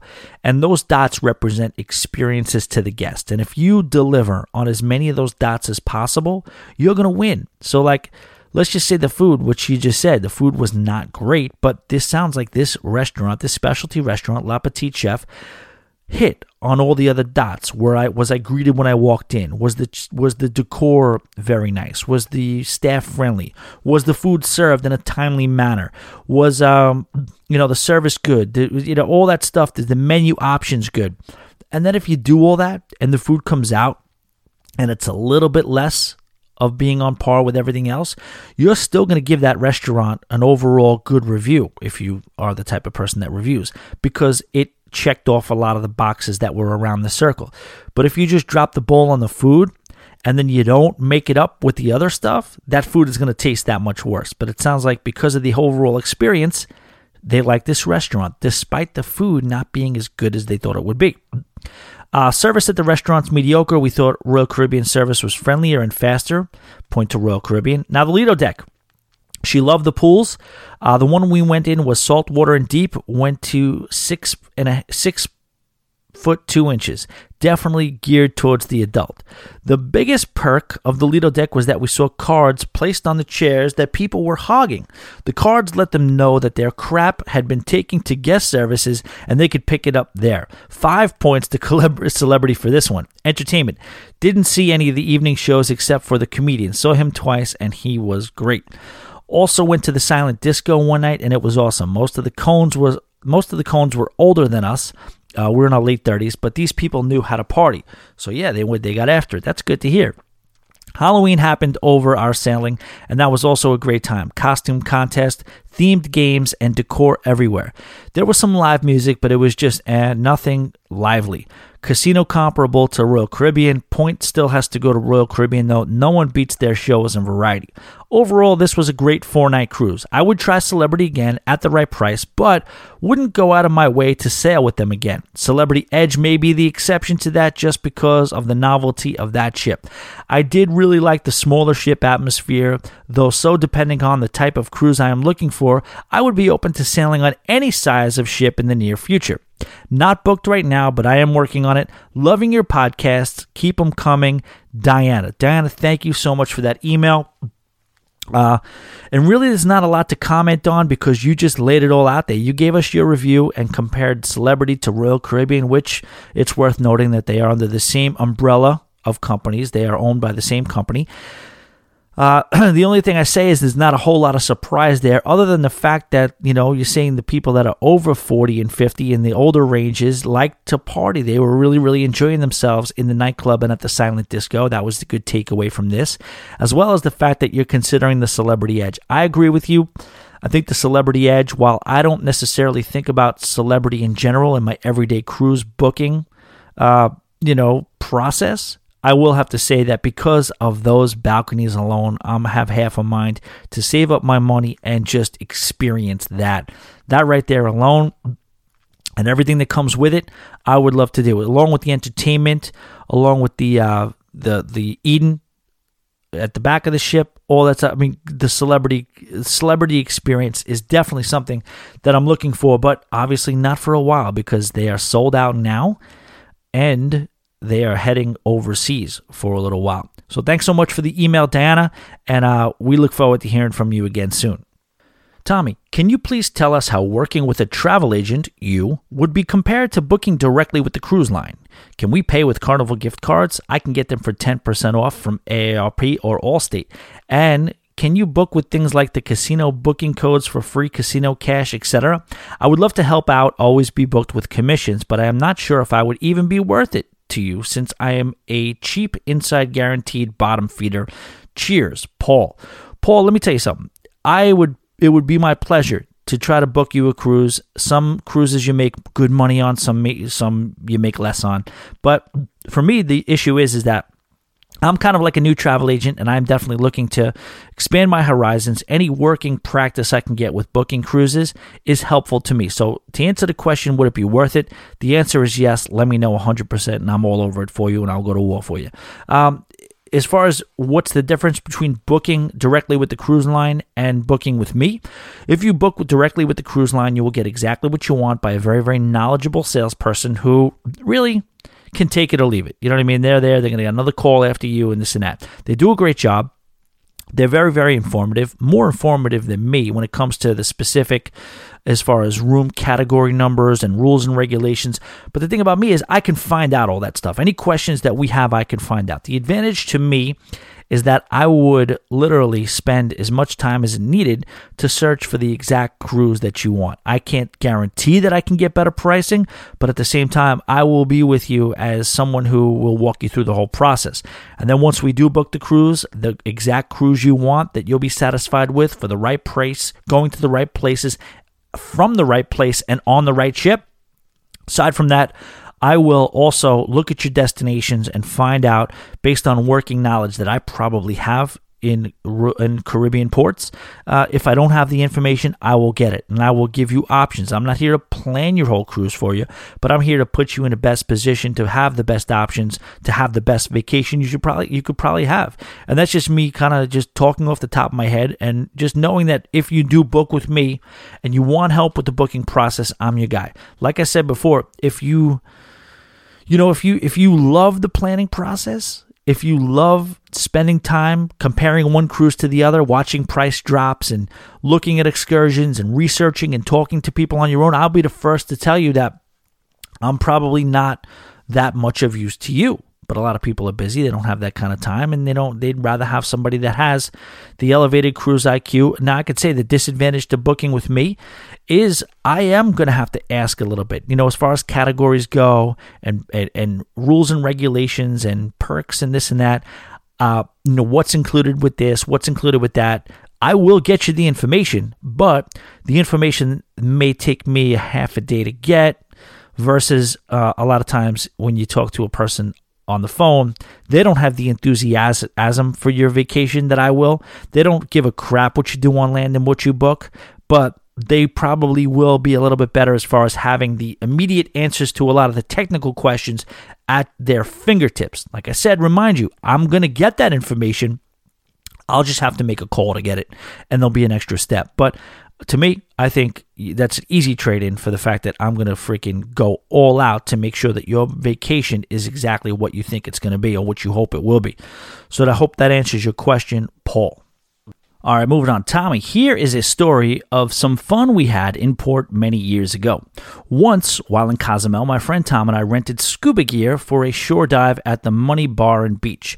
After a good 30 minute drive, we noticed as we swam back the beach to the beach a ship excursion of about 30 cruisers preparing for a snorkel trip.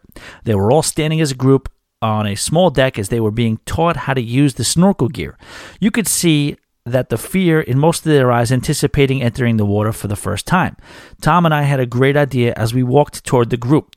It just so happened that Tom, while diving, had scraped his arm on some fire coral and was bleeding from the elbow down at a pretty good pace. It definitely looked worse than it was. I walked on past the group and stood at the other side of them while Tom stayed at the opposite side. As Tom stood there bleeding in full view of the nervous, soon to be snorkelers, I yell over to him, Tom, that had to be the biggest sea snake I have ever seen that bit you. The looks and gasps that he got from them was priceless as the group of 30 shrunk in half. oh, that is great. I just scrolled too far. Give me one second. Um, looking back, this may not have been the right thing to do, but it was funny as hell at the time, and I apologize to those whose excursion we may have ruined. Oh, yeah, a little too late there. this is Ken from Michigan. Ken, that is hysterical. That is awesome. And uh I'm not going to condone what Ken did, and it sounds like Ken also realizes maybe he may have uh, that may have been a little inappropriate to do, but we're not going to freaking take away the humor in it. It is absolutely hysterical. Um, that's a funny story, Ken, and uh, you know, shame on you and your buddy Tom. Side note Tom's arm became very infected, and when him and his girlfriend went to the doctor for treatment, the doctor asked how it happened. Tom's girlfriend blurted out, Sea snake bit him uh, before he had a chance to speak up. Tom had forgotten to tell her the real story. Oh, so Tom goes to the doctor, and you know what? No offense, Tom. Okay, I have no, I have no I have no problems with you, Tom. You're probably a good guy. You definitely got a hell of a sense of humor, it seems like. But this might be the old karma kicking in where, you know what? You screwed up 15 people's shore excursion for snorkeling by some freaking cockamamie trumped up story about sea snakes. Then you get off the cruise and your arm's infected and you got to go to the doctor. I don't know. That's all I'm going to say. Hopefully, uh, hopefully you're okay, Tom. But hopefully also we learned a lesson. But that is funny that Tom's girlfriend heard the story and the real story never got to her. So she naturally thought in the doctor's office that she's going to answer sea snake. and Tom probably had one hell of a laugh providing that he was all right. That's a great story. That's a great way to end the podcast. Thank you guys so much for listening. Hopefully, you enjoyed the Tommy Cruise Awards. Appreciate it. Appreciate you listening. Don't forget, always be booked uh, on Instagram uh, also, always be booked this podcast anywhere you like to listen to your podcast, as you already know. If you don't mind, rate us on iTunes. Best way you can help the show is to share it with a friend, and hopefully, with doing that, uh, don't forget join the Always Be Booked Cruises Ultra Lounge on Facebook and Tommy at alwaysbebooked.com for all your cruise inquiries, or you can just skip the line and call 323 Getaway. Thanks so much for listening. Boat Drinks Cones We'll talk to you soon. There's a place where the boat leaves from. It takes away all of your big problems. You got worries, you could drop them in the blue ocean. But you gotta get away to where the boat leaves from. Take one part sand, one part sea, and one part shade of a nine tree. And the drinks set cold, and the reggae is hot. And I know this is the place for me. Get away to where the boat leaves from. It takes away all of your big problems. You could worries, you can drop them in the blue ocean. But you gotta get away to where the boat leads. Jimmy.